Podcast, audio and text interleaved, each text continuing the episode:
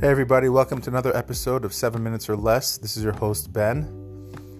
I want to revisit the Porzingis trade because in the media right now, everybody's trashing the Knicks. Oh, they traded Porzingis for cap space that they blew. Um, now again, I wasn't happy that we had to trade our franchise player. I do think he's a top ten talent, um, but he wanted out. So we've spoken about this before on the podcast. And you do trade Porzingis, that's obvious. Um, the question is, what kind of haul do you get? Um, what, did they rush it? And we don't really know the backstory why it felt kind of rushed. Um, but let's just look at it from the two thousand nineteen perspective.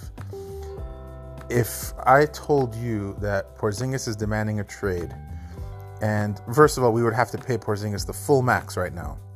So would you rather have a broken down Porzingis at the full max, or a guy close to the same age like Julius Randle, because that's essentially what they, you know, they traded Porzingis in order to get Julius Randle because they created the cap space. So it's Julius Randle, Dennis Smith Junior, who's still twenty-one years old, and um, two picks from Dallas, um, plus the additional cap room. That, so that's if you consider Elfrid Payton still young enough. He's twenty-five years old. He's like a mini Rondo.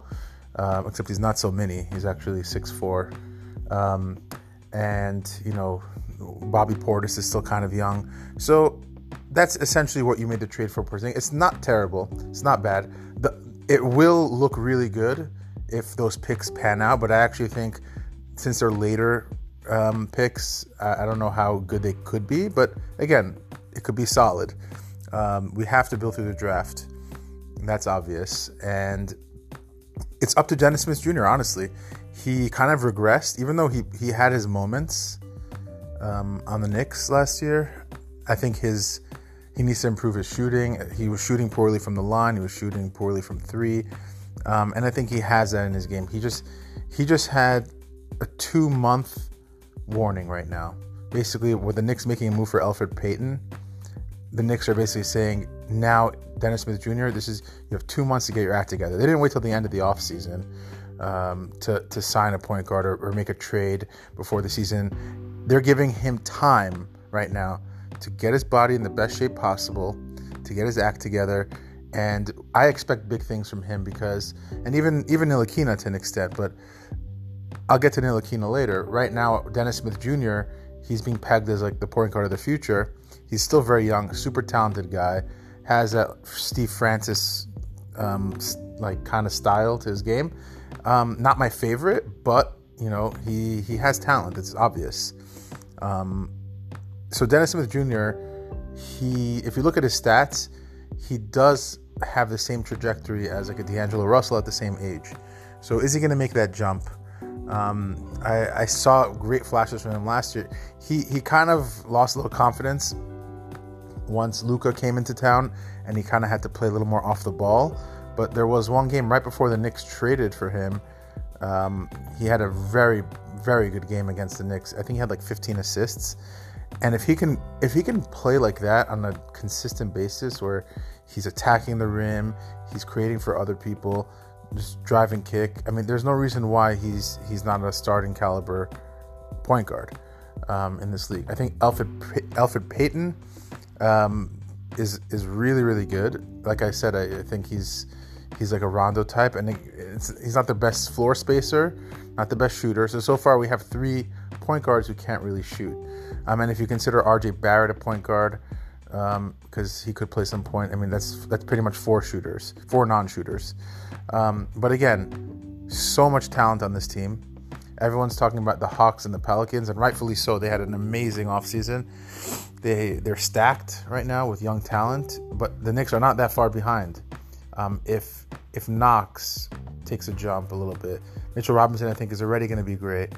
If Dennis Smith Junior makes that jump, I just and I just think they're going to be really good. Not uh, I think people forget about Trier. People forget about Dotson.